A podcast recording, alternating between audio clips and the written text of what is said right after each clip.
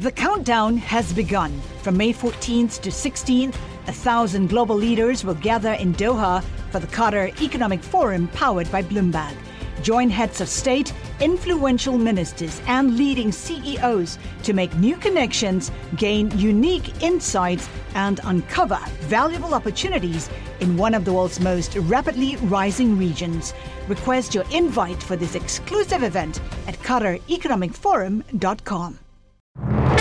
The eyes of the world, the eyes of the populations of the world are on you, and we have your numbers. That lingering sense of unease remains, and we'll see what comes next. We need to make sure that what sits there on a piece of paper is actually going to turn into tangible, actionable projects on the ground that are going to make a difference to people's lives. Hello, you're listening to Bloomberg Westminster, your daily guide to British politics. I'm Caroline Hepker.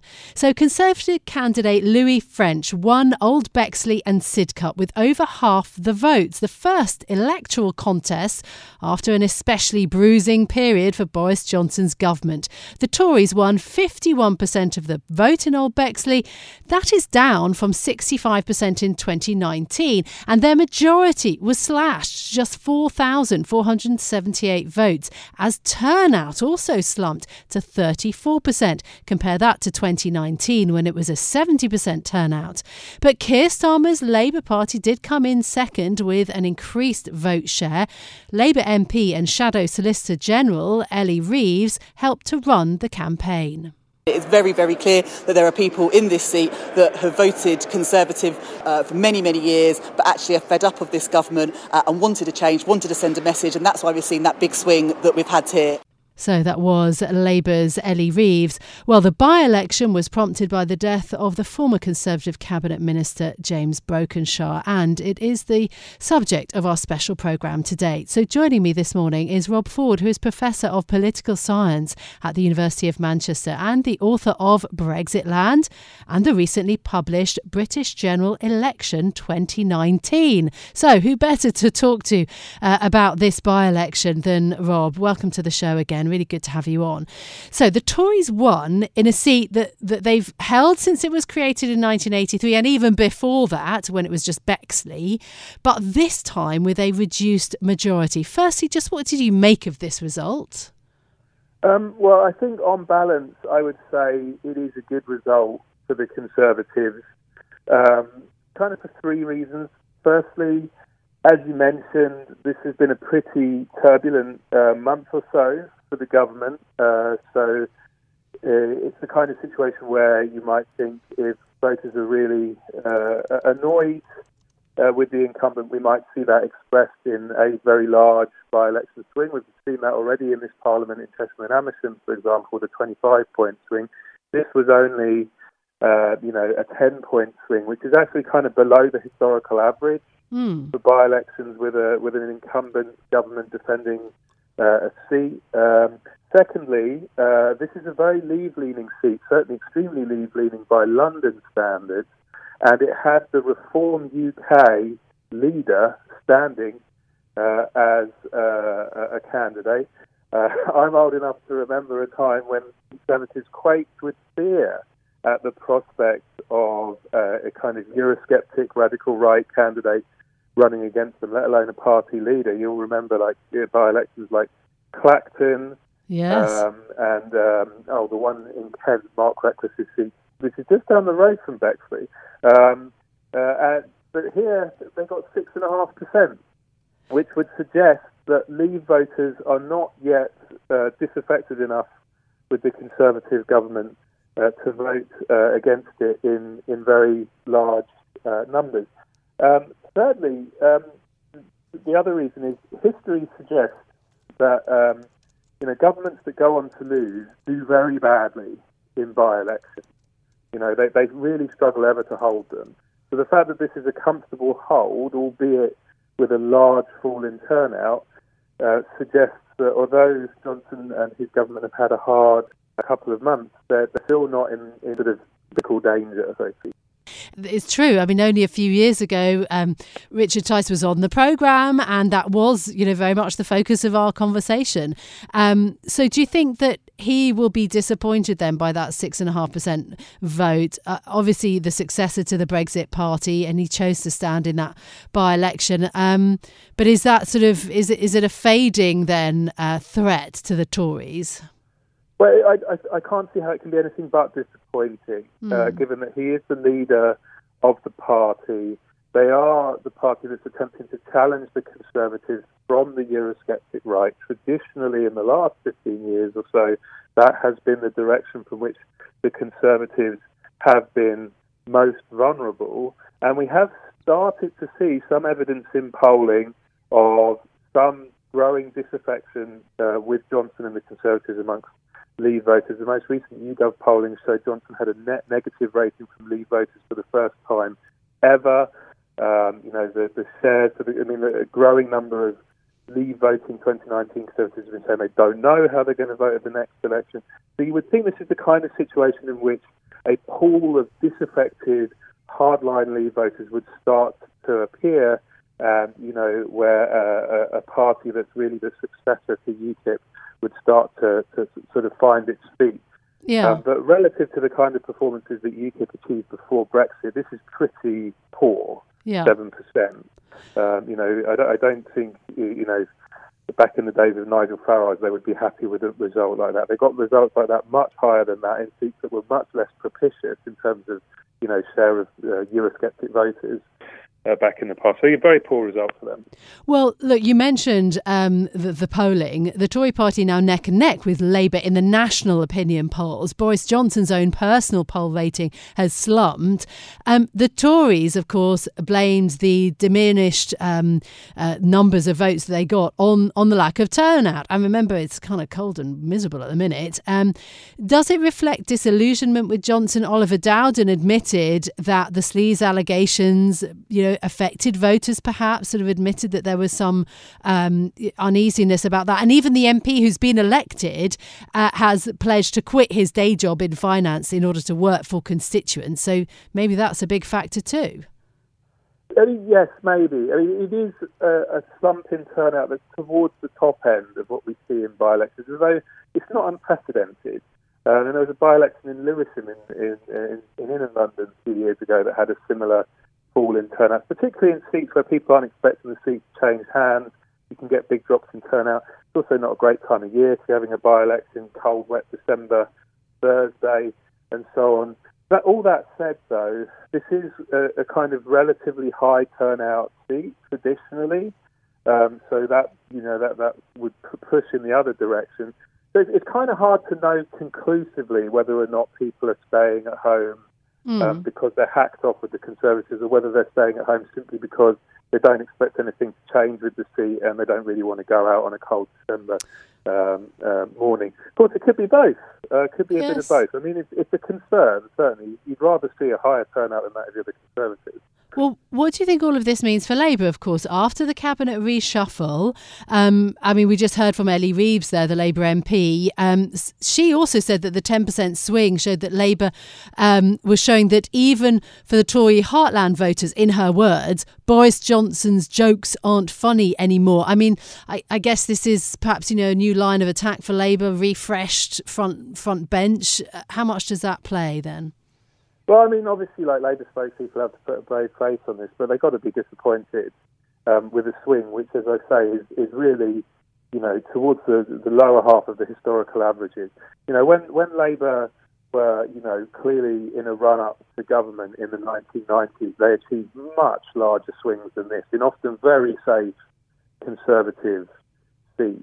If you're a Labour government with aspirations to overturn a very large Conservative majority, what you want to see is the mobilisation of discontent that makes essentially every Conservative seat a risk. And when you also contrast it with what happened in Chesham and Amersham, where the Lib Dems achieved a 25-point swing, those are the kinds of earthquake swings that used to happen when Labour were in the run-up to government. So the truth is, it's disappointing for them because it suggests that the last month or so, which they had been hoping would be a kind of sea change moment for the public, perhaps a return to the kind of mid-90s, outrage with sleaze and corruption, that's not manifesting itself yet, it would seem, not at the kind of levels that they would want to see.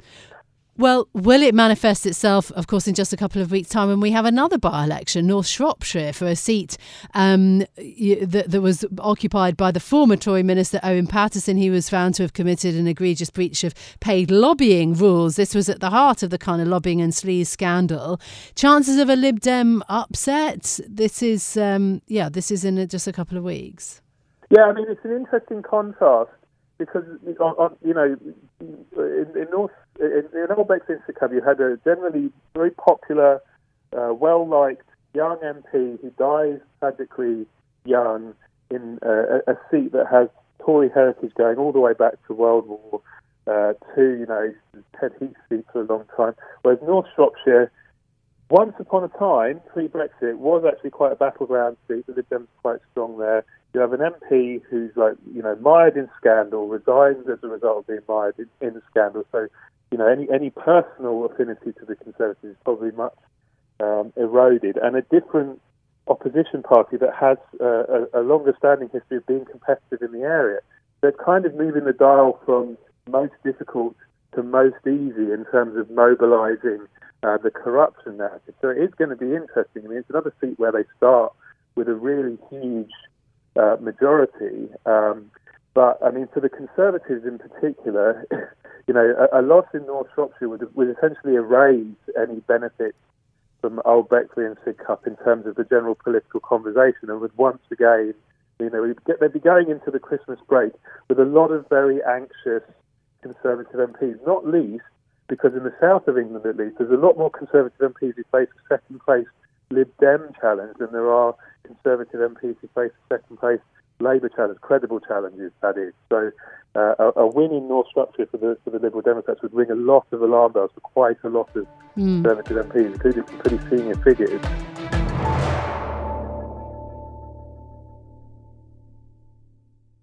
The countdown has begun. From May 14th to 16th, 1,000 global leaders will gather in Doha for the Qatar Economic Forum, powered by Bloomberg. Join heads of state, influential ministers, and leading CEOs to make new connections, gain unique insights, and uncover valuable opportunities in one of the world's most rapidly rising regions. Request your invite for this exclusive event at QatarEconomicForum.com. Joining me now is Joey Jones, who is Senior Counsel for Corporate Affairs at Grayling, was spokesperson for the former Prime Minister Theresa May, and well-versed in journalism and politics. Joey, welcome back to the programme. Thanks so much for being with me.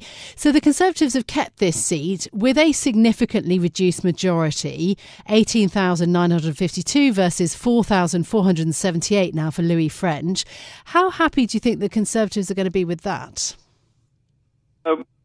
It's particularly, mid-term, a win's a win. So I think they will be happy with that. But they know there's another by-election in North Shropshire just round the corner. So ultimately, this is part of a sort of two-stage process at the moment. So they will be not complacent because they're very, very different, the two. And I think that ultimately this was always going to be a tough ask for Labour. So none of the parties should be really patting themselves on the back too much, because the Conservatives obviously did see their majority significantly reduced, and Labour, there's no real indication that Keir Starmer is generating significant momentum on the doorstep. Yeah, I thought that's interesting. What about the Reform Party? They won 6.5% of the vote. This is Richard Tice. The right wing had been such a threat to Conservatives pre and post Brexit, but not now, it seems. No, it does feel so different to the period when, obviously, Nigel Farage and his colleagues were really putting the wind up the Conservatives, and threatened for a while to completely reshape the electoral dynamic. I mean, the story from the past couple of elections has been that we are basically back in England and Wales to straight two-party politics, Labour versus Tory. And while the Lib Dems may feel that they still have something that they can say about that to demonstrate that they're a force and they are fighting very hard on the ground in North Shropshire, then the other significant party that had, as I say, threatened to to really remodel the electoral arithmetic to the right of the Conservatives, it's just not happening. It really feels as though so much coalesced around the individual personality of Nigel Farage, and I know that he's continuing to sort of tease us all with the idea that he might still be tempted back into frontline politics. But I think unless and until he does, then the Tories, while as ever not complacent, don't have too much to worry about on that flank of the party. Yeah, absolutely. Politics remaining fluid as ever. Nigel Farage, a politician and broadcaster now. Well, how much do you think that the Sleaze allegations affected voters? I mean, that was obviously what the Conservatives were worried about most. Oliver Dowden, the Tory chairman, admitting that they did feature, and the candidate himself did too. This doesn't seem to be turning the tide really in the way that it did just ahead of Tony Blair in the 90s. Does it have the same potency, Sleaze? I don't think it's done yet. There are still a lot of a sort of myriad of investigations that are ongoing around individual parliamentarians. There are also new rules around lobbying that, of course, have been brought forward by the committee that's chaired by the Labour MP Chris Bryant, that will probably, whichever way you slice it, prompt quite a significant row within the Commons. So you're right, I don't think it's a determining factor on the doorstep for that many voters right at the moment. But there are two issues to it. One is that I mean, I would expect it to be more prominent, obviously, in Owen Paterson's former seat because, yeah, you know, he was at the heart of it, so that's North Shropshire.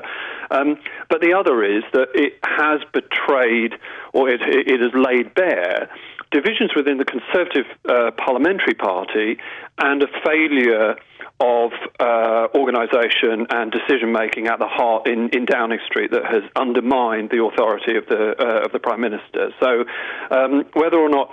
So that, I think, is a real problem. And it feels as though rebellious Conservative or restive Conservative parliamentarians are really on the march at the moment, and they don't feel that they need to be listening to Downing Street or towing the party line in the way that they would have done before all this blew up. Mm. Are they going to have to gather together a little more firmly? As you say, there are a couple more by-elections to come now for Sir David Amos's seat of Southend West, of course, after he was tragically murdered. But the Labour and Lib Dem are not putting forward candidates there, mark of respect. So that sort of looks to be fairly straightforward. But in just a couple of weeks' time, North Shropshire, by-election there, seat of the disgraced former Tory Minister Owen Paterson. And that's, you know, that could well present the possibility for an upset from the Liberal Democrats, possibly. Well, it's a massive majority, isn't it? Like it's over 20,000, I think. So it's a big ask. It is a big ask. If the Lib Dems were able to claim that, then that would be, you know, the big political story of December. It would be a very impressive achievement. But I think that the Conservatives, there is some nervousness in CCHQ around that particular by-election. So. Look, let's wait and see. I still would be surprised because it's so, the majority is so significant.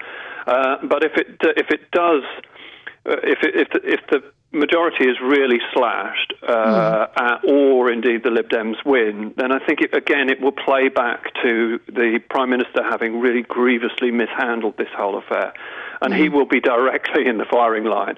And many MPs, though they might not necessarily say it on the airwaves, will actually blame him for that.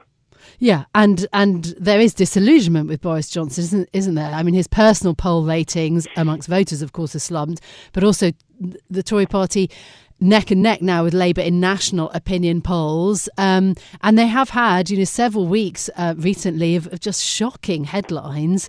But I guess this is kind of a win for Johnson. It does give him a little bit more space, but is the shine, the kind of Teflon coating coming off Johnson?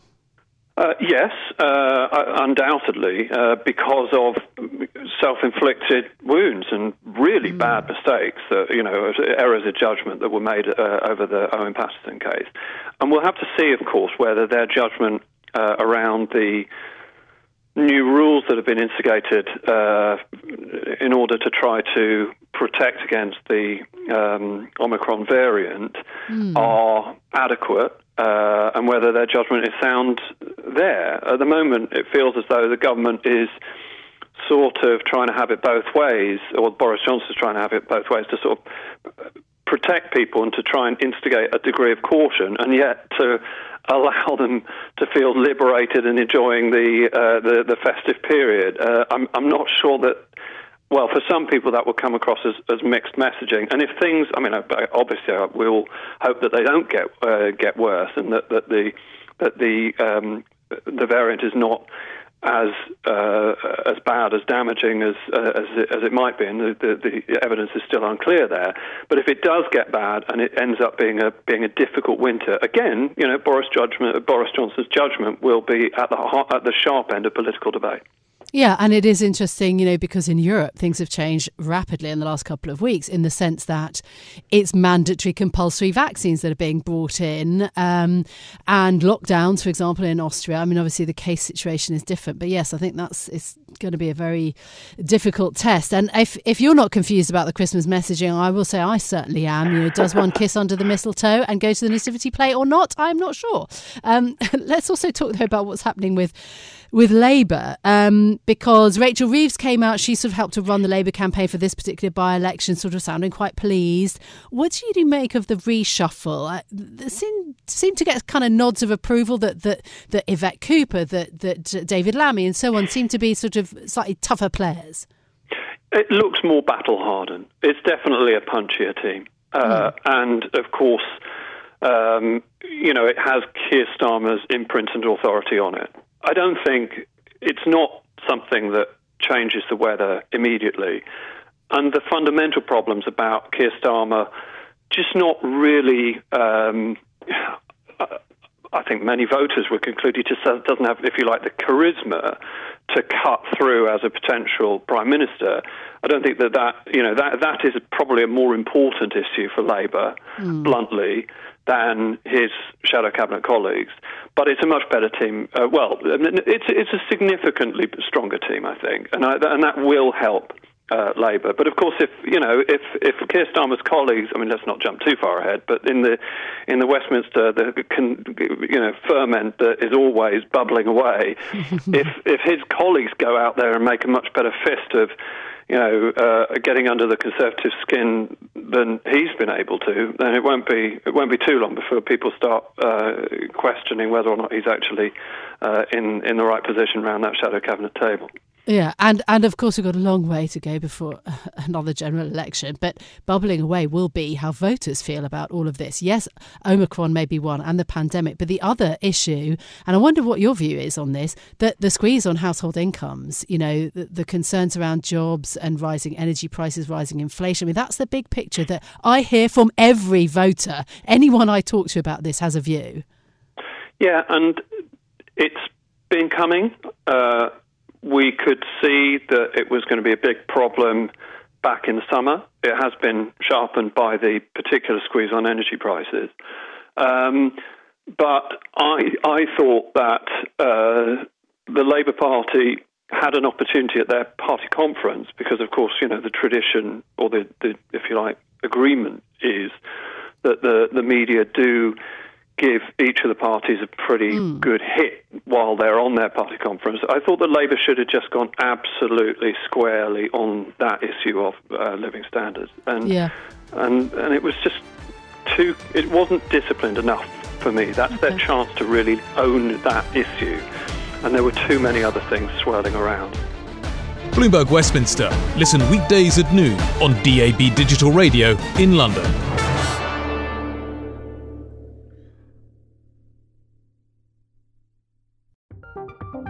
From Silicon Valley to Wall Street, the promise and perils of artificial intelligence are playing out on the world stage.